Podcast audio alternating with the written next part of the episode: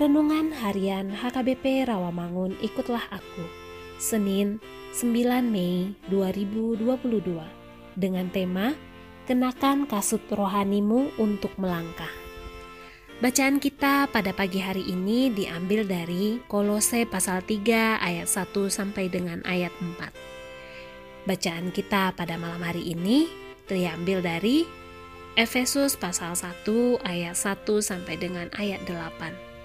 Dan kebenaran firman Tuhan untuk kita pada hari ini diambil dari Efesus pasal 6 ayat 15 yang berbunyi kakimu berkasutkan kerelaan untuk memberitakan Injil damai sejahtera.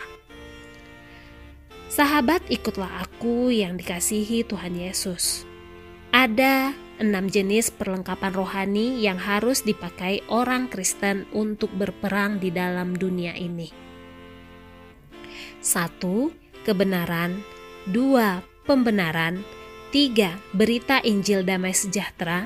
Keempat, iman kelima keselamatan, dan keenam adalah firman Allah. Kebenaran adalah kebenaran isi Alkitab atau hidup Kristiani yang benar. Baju jirah pembenaran adalah pulihnya relasi dengan Allah melalui Yesus yang melindungi orang percaya dari semua tuduhan iblis.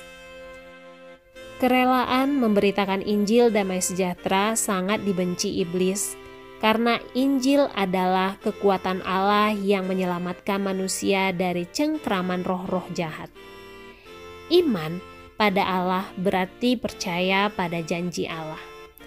Akan melindungi kita dari serangan iblis berbentuk keraguan dan kebimbangan.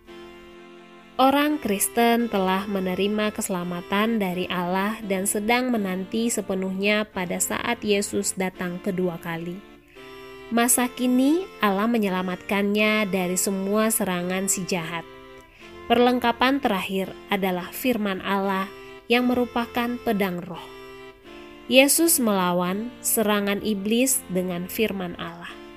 Kita tidak tahu kapan dan bagaimana iblis menyerang Itulah sebabnya kita harus siap sedia.